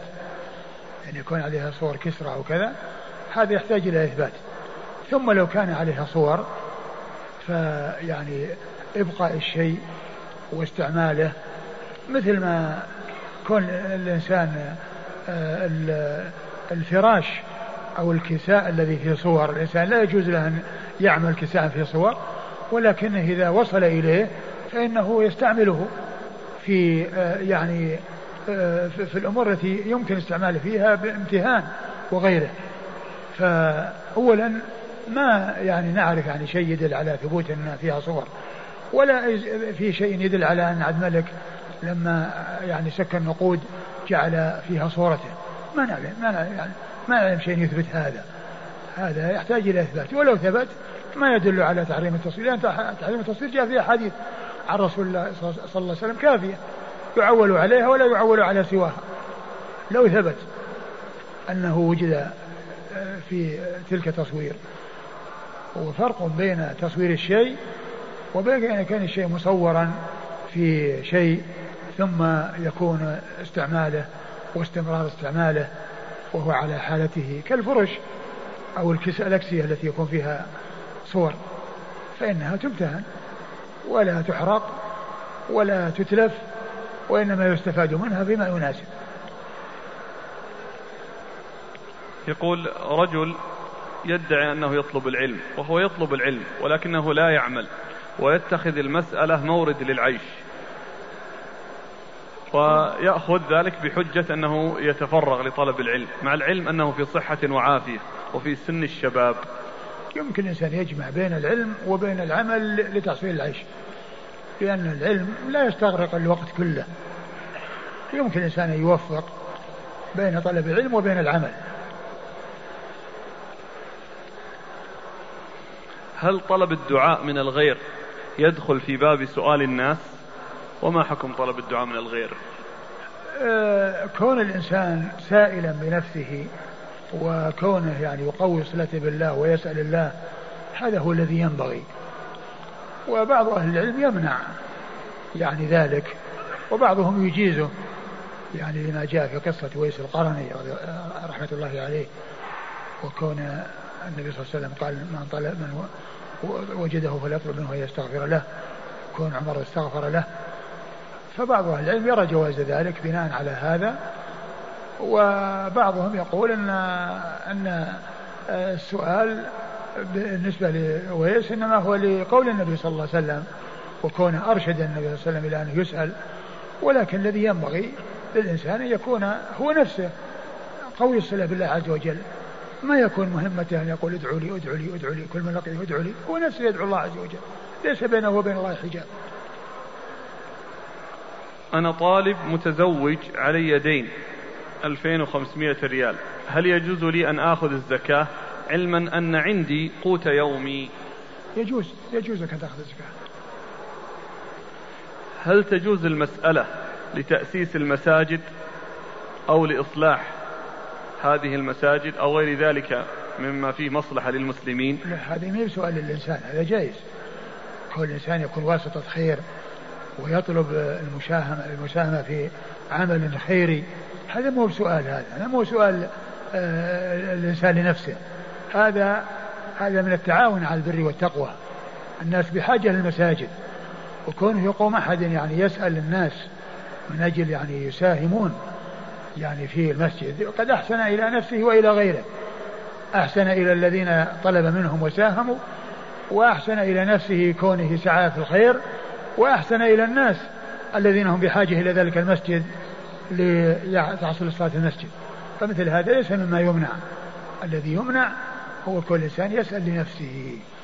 وأما السؤال لوجوه الخير والقيام بأمور الخير والإنسان يكون صادق وليس هناك يعني آه، مجالات للف والدوران وأكل أموال الناس بالباطل هذا لا بأس به. هذا قريب منه يقول الشفاعة لبعض الإخوة المحتاجين في مبرة خيرية هل هي في المسألة؟ من المسألة؟ لا بس الشفاعة في الخير خير. أقول الشفاعة في الخير خير. الرسول يقول اشفعوا تؤجروا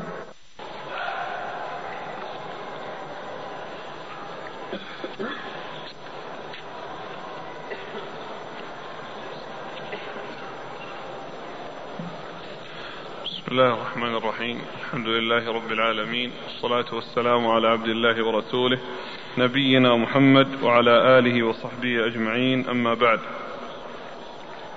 قال الإمام أبو داود السجستاني رحمه الله تعالى باب في الاستعفاف.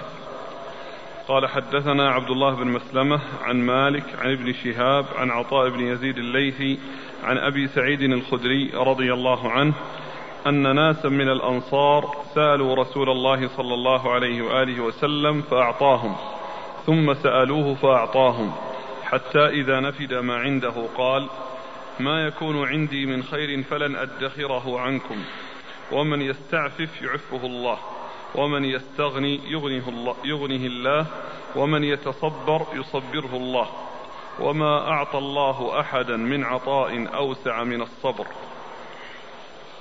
بسم الله الرحمن الرحيم. الحمد لله رب العالمين وصلى الله وسلم وبارك على عبده ورسوله نبينا محمد وعلى آله وأصحابه أجمعين. أما بعد يقول الإمام أبو داود السجستاني رحمه الله تعالى باب في الاستعفاف. الاستعفاف هو من العفة وهو الاستغنى عما في أيدي الناس كونه لا يسأل إلا إذا كان مضطرا كما جاءت بذلك الأحاديث التي مر ذكرها أو ذكر شيء منها عن رسول الله صلى الله عليه وسلم. أورد أبو داود حديث أبي سعيد الخدري رضي الله عنه أن ناسا من الأنصار جاءوا إلى الرسول صلى الله عليه وسلم فسألوه فأعطاهم ثم سألوه فأعطاهم حتى نفد ما عنده. ثم قال صلى الله عليه وسلم آه، ما يكون عندي من خير فلن أدخره عنكم يعني لا أختص به. ولا أبقيه دون أن يصل إليكم شيء منه وإنما يعطيهم. صلى الله عليه وسلم وهو كما هو معلوم أجود الناس عليه الصلاة والسلام. كما جاء في حديث ابن عباس كان رسول الله صلى الله عليه وسلم أجود الناس. فكان آه، ينفق ما يقع في يده في سبيل الله عز وجل بل إن إنه كان آه، عليه الصلاة والسلام يأخذ آه، قوت أهل أهل بيته من من من خيبر ومن فدك وكان يبذله وينفقه فينتهي في وقت قريب صلوات الله وسلامه وبركاته عليه وهو قوت سنة. ومع ذلك كان ينفقه وينتهي ولا يبقى عندهم منه شيء بعد بعد مضي وقت قريب صلوات الله وسلامه وبركاته عليه. وما كان عند من خير فلن ندخره عنكم. يعني إنه لا يختص به ولا يبقيه ويحرمهم منه ويحجبه يحجبه عنهم وإنما يعطيهم إياه صلوات الله وسلامه وبركاته عليه. وهذا قاله بعدما فرغ ما عنده. ثم إنه صلى الله عليه وسلم أرشد إلى الاستغنى وإلى الاستعفاف قال ومن يستغني يغنه الله. ومن يستعفف يعفه الله. و ومن يتصبر يصبره الله. وما أعطي وما أعطى الله أحدا من عطاء أوسع من الصبر. وما أعطى الله أحدا من عطاء أوسع من الصبر. لأن الإنسان إذا صبر استعف واستغنى ولم يحصل منه السؤال والإلحاف في المسألة. فهذا من النبي صلى الله عليه وسلم حث على الاستغناء وإلى الاستعفاف. من يستغني يغنيه الله ومن يستعفف يعفه الله. والنبي صلى الله عليه وسلم قال ازهد في الدنيا ويحبك الله وازهد فيما عند الناس يحبك الناس. ازهد في الدنيا ويحبك الله وازهد فيما عند الناس يحبك الناس. وفيه دليل على عظم شأن الصبر وأهميته وأن من بذل الأسباب وحرص على الصبر فإن الله تعالى يوفقه لتحصيله و وجعله يتصف به ثم أرشد إلى آه، عظيم شأن الصبر. قال وما أعطى الله أحدا شيئا أوسع من الصبر. وهذا يدلنا على عظم شأن الصبر وأن من صبر حصل له حصل منه الاستعفاف وحصل منه الاستغناء لأن الغنى هو الغنى غنى غنى القلب. فإذا كان القلب غنيا فإن اليد تتبعه. وإذا كان القلب غير غني واليد يعني فيها شيء فإن الكثير الذي فيها تعتبره قليلا ويبحث عن المزيد فيكون شأنه الأخذ وليس شأنه الإعطاء. وهي صفة ذميمة. قال النبي صلى الله عليه وسلم إن الله كره لكم ثلاث أو إن الله ينهاكم عن ثلاث آه، عقوق الأمهات ووأد البنات ومنع وهات ومنع وهات. يعني أنه يطلب ولا يعطي فيكون جموعا منوعا.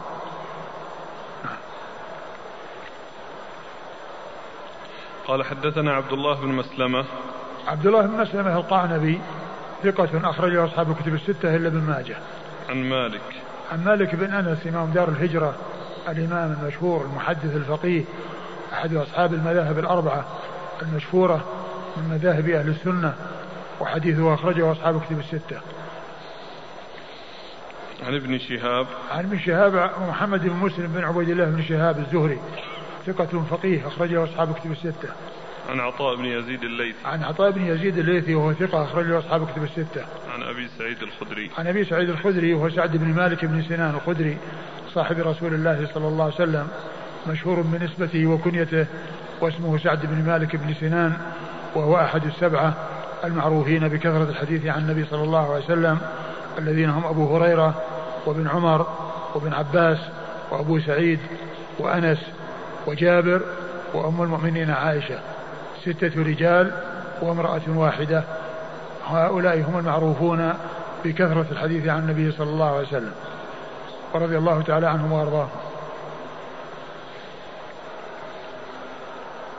قال حدثنا مسدد قال حدثنا عبد الله بن داود قال حاء وحدثنا عبد الملك بن حبيب حدثنا عبد الملك بن حبيب أبو مروان قال حدثنا ابن المبارك وهذا حديثه عن بشير بن, بن سلمان عن سيار أبي حمزة عن طارق عن ابن مسعود رضي الله عنهما أنه قال قال رسول الله صلى الله عليه وآله وسلم من أصابته فاقة فأنزلها بالناس لم تسد فاقته. ومن أنزلها بالله أوشك الله له بالغنى إما بموت عاجل أو غنى عاجل. ثم ورد أبو داود حديث مسعود رضي الله عنه أن النبي صلى الله عليه وسلم قال من نزلت به فاقة فأنزلها بالناس لم تسد فاقته. يعني إذا اعتمد على الناس وعول على الناس وغفل عن الله عز وجل فإنها لا تسد فاقته ومن أنزلها بالله أوشك الله أن آه، أوشك أن أوشك الله له بالغنى. أوشك الله له بالغنى آه، إما بموت عاجل أو أو غنى عاجل. أو غنى عاجل أو غنى عاجل. وش بعده؟ نعم. آه، من أصابته فاقة فأنزلها بالناس الفاقة الفقر. وشدة الحاجة. فإذا عول الإنسان على الناس فإنه لا يحصل له ما يريد. لأنه إذا اعتمد على الناس ترك على الناس. وأما إذا اعتمد الإنسان على الله واعتمد على الله فإن الله تعالى يهيئ له الرزق من حيث لا يحتسب. كما قال ومن يتق الله يجعل له مخرجا ويرزقه من حيث لا يحتسب ومن يتوكل على الله فهو حسبه. ومن يتوكل على الله فهو حسبه يعني هو كافيه و ومن أنزلها بالله أوشك أن يغنيه الله أن يغنيه الله. أوشك الله له بالغنى. أوشك الله له بالغنى إما بموت عاجل يعني بأن يموت قريب له عنده مال فيرثه. فيصير يعني وصل إليه المال بشيء لا يفكر فيه ولا يقع في باله أنه يحصل له. فيكون حصل له عن طريق الميراث بحصول وصول أجل قريب هو يرثه فيصل إليه ذلك الميراث وهو شيء ساقه الله إليه من حيث لا يحتسب. أو بغنى عاجل بأن يهيئ الله له الخير ويهيئ له الأسباب التي توصله إلى الغنى ويحصل له الغنى. نعم. قال حدثنا مسدد. مسدد بن مسرهد البصري ثقة أخرجه البخاري وأبو داود والترمذي والنسائي. عن عبد الله بن داود. عبد الله بن داود هو الخريبي وهو ثقة أخرجه البخاري وأصحاب السنن. قال حا وحدثنا عبد الملك بن حبيب. ثم قال حا وحدثنا عبد الملك بن حبيب أبو مروان. نعم. أبو مروان وهو مقبول أخرج حديثه أبو داود. عن ابن المبارك. عن ابن المبارك وعبد الله بن المبارك المروزي. ثقة. قال عنه الحافظ بن حجر بعد أن ذكر كثيرا من صفاته الحسنة قال جمعت فيه خصال الخير. جمعت فيه خصال الخير. نعم. وهذا حديثه وهذا حديثه أي حديث ابن المبارك أي صاحب الطريق الثانية. عن بشير بن سلمان. عن بشير بن سلمان وهو ثقة يغرب. ثقة يغرب أخرج له. البخاري في الأدب المفرد ومسلم وأصحاب السنن. أخرجه البخاري في الأدب المفرد ومسلم وأصحاب السنن. عن سيار أبي حمزة. عن سيار أبي حمزة وهو مقبول أخرج له. البخاري في الأدب المفرد وأبو داود الترمذي وابن ماجه. البخاري في الأدب المفرد والترمذي. وأبو داود. البخاري في الأدب المفرد وأبو داود والترمذي وابن ماجه. عن طارق. عن طارق وهو ابن شهاب. و آه، ولد في حياة النبي صلى الله عليه وسلم. رأى النبي صلى الله عليه وسلم ولم يسمع منه. رأى النبي صلى الله عليه وسلم ولم يسمع منه. وحديثه أخرجه أصحاب الكتب. وحديثه أخرجه أصحاب الكتب. عن عبد الله بن مسعود. نعم. عن عبد الله بن مسعود الهذلي صاحب رسول الله صلى الله عليه وسلم وحديثه أخرجه أصحاب الكتب الستة. والحديث صححه الشيخ الألباني وفيه هذا الرجل مقبول ولعل له شواهد. نعم. قال حدثنا قتيبة بن سعيد قال حدثنا الليث بن سعد عن جعفر بن ربيعة عن بكر بن سوادة عن مسلم بن مخشي عن ابن الفراسي أن الفراسي قال لرسول الله صلى الله عليه وآله وسلم أسأل يا رسول الله. فقال النبي صلى الله عليه وآله وسلم لا وإن كنت سائلا لابد فاسأل الصالحين. ثم ورد أبو داود حديث الفراسي رضي الله عنه.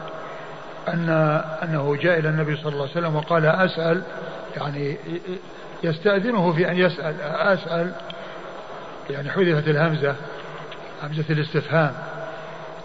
فقال لا يعني لا تسأل. وإن كنت لابد وإن كان لابد إن كنت لابد سائلا إن كنت بحاجة إلى السؤال فاسأل الصالحين. يعني يسأل أهل الصلاح. وذلك لأن آه، سؤال أهل الصلاح يكون المال يعني يكون عندهم يعني جاء من طريق حلال وأيضا يكون هذا الذل الذي يحصل من المسألة يكون لمن هو صالح.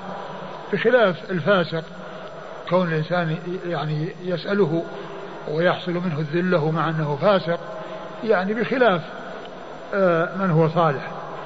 بخلاف من هو صالح؟ والحديث في إسناده من هو متكلم فيه؟ وهو مسلم بن مخشي. نعم. مسلم بن مخشي. والشيخ وضعفه الشيخ الألباني. ولكن لا شك أن الإنسان إذا كان سائلا كون يسأل أهل الخير وأهل الصلاح وأهل الاستقامة لا شك أن هذا أولى من أن يسأل أهل الفسق وأهل الذين هم غير معروفين بالصلاح. والحديث لم يثبت من حيث الإسناد. نعم. قال حدثنا قتيبة بن سعيد. قتيبة بن سعيد بن جميل بن طريف البغلاني ثقة أخرج له أصحاب الكتب الستة. عن الليث بن سعد وهو المصري ثقة فقيه أخرج له أصحاب الكتب الستة. عن جعفر بن ربيعة. عن جعفر بن ربيعة المصري وهو ثقة أخرج له أصحاب الكتب. نعم. أخرجه أصحاب الكتب الستة. عن بكر بن سوادة. عن بكر بن سوادة وهو ثقة أخرج البخاري تعليقا ومسلم وأصحاب السنن. ثقة أخرجه البخاري تعليقا ومسلم وأصحاب السنن. عن مسلم بن مخشي. عن مسلم بن مخشي وهو مقبول أخرج حديثه. أبو داود والنسائي بن ماجه. أبو داود والنسائي بن ماجه. عن ابن الفراسي. عن ابن الفراسي و... وجاء عن, الف... عن ابن الفراسي جاء ابن الفراسي عن النبي صلى الله عليه وسلم. وجاء عن وجاء عنه عن أبيه. يعني كما هنا عن عن أبيه. عن ابن الفراسي عن الفراسي و وش قال عنه؟ الحافظ؟ يعني لا يعرف اسمه. نعم بس لا يعرف اسمه. يعني معناه أن آه، قضية الحكم عليه هو ما ذكر حكم عليه وإنما الجهالة في معرفة الاسم. يعني كون اسمه لا يعرف. وقد يكون صحابي لا يعرف اسمه. قد يكون من الصحابة ولا يعرف اسمه. وهنا أنه رأى, رأى روى عن النبي صلى الله عليه وسلم وفي بعضها أنه روى عن أبي عن عن عن أبيه عن النبي صلى الله عليه وسلم. عن ابن الفراسي عن الفراسي نعم. أخرج حديثه. أبو داود والنسائي بن ماجه. أبو داود والنسائي بن ماجه. عن أبيه وأخرج حديثه أبو داود والنسائي بن ماجه.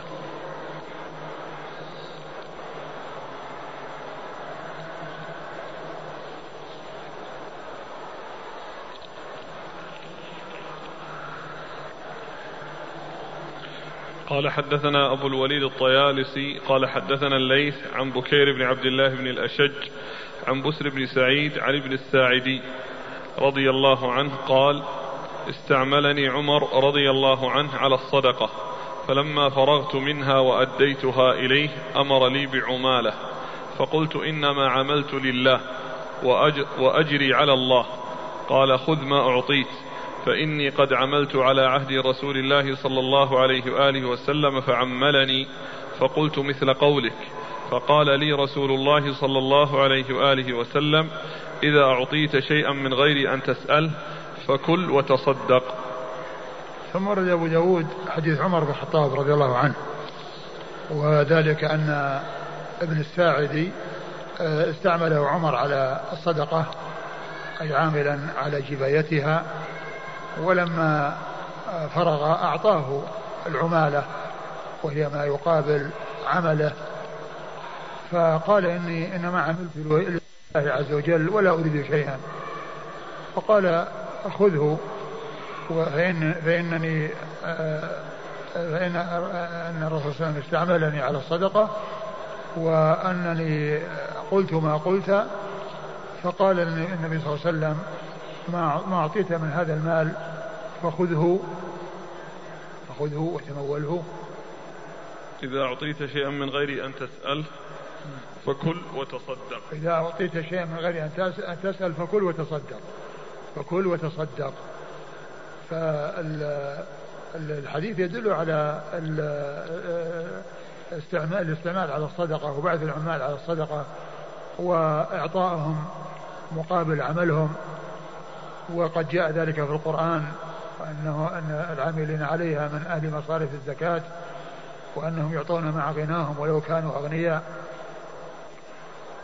وفيه أن الإنسان إذا عمل ويريد وجه الله عز وجل ثم حصل له شيء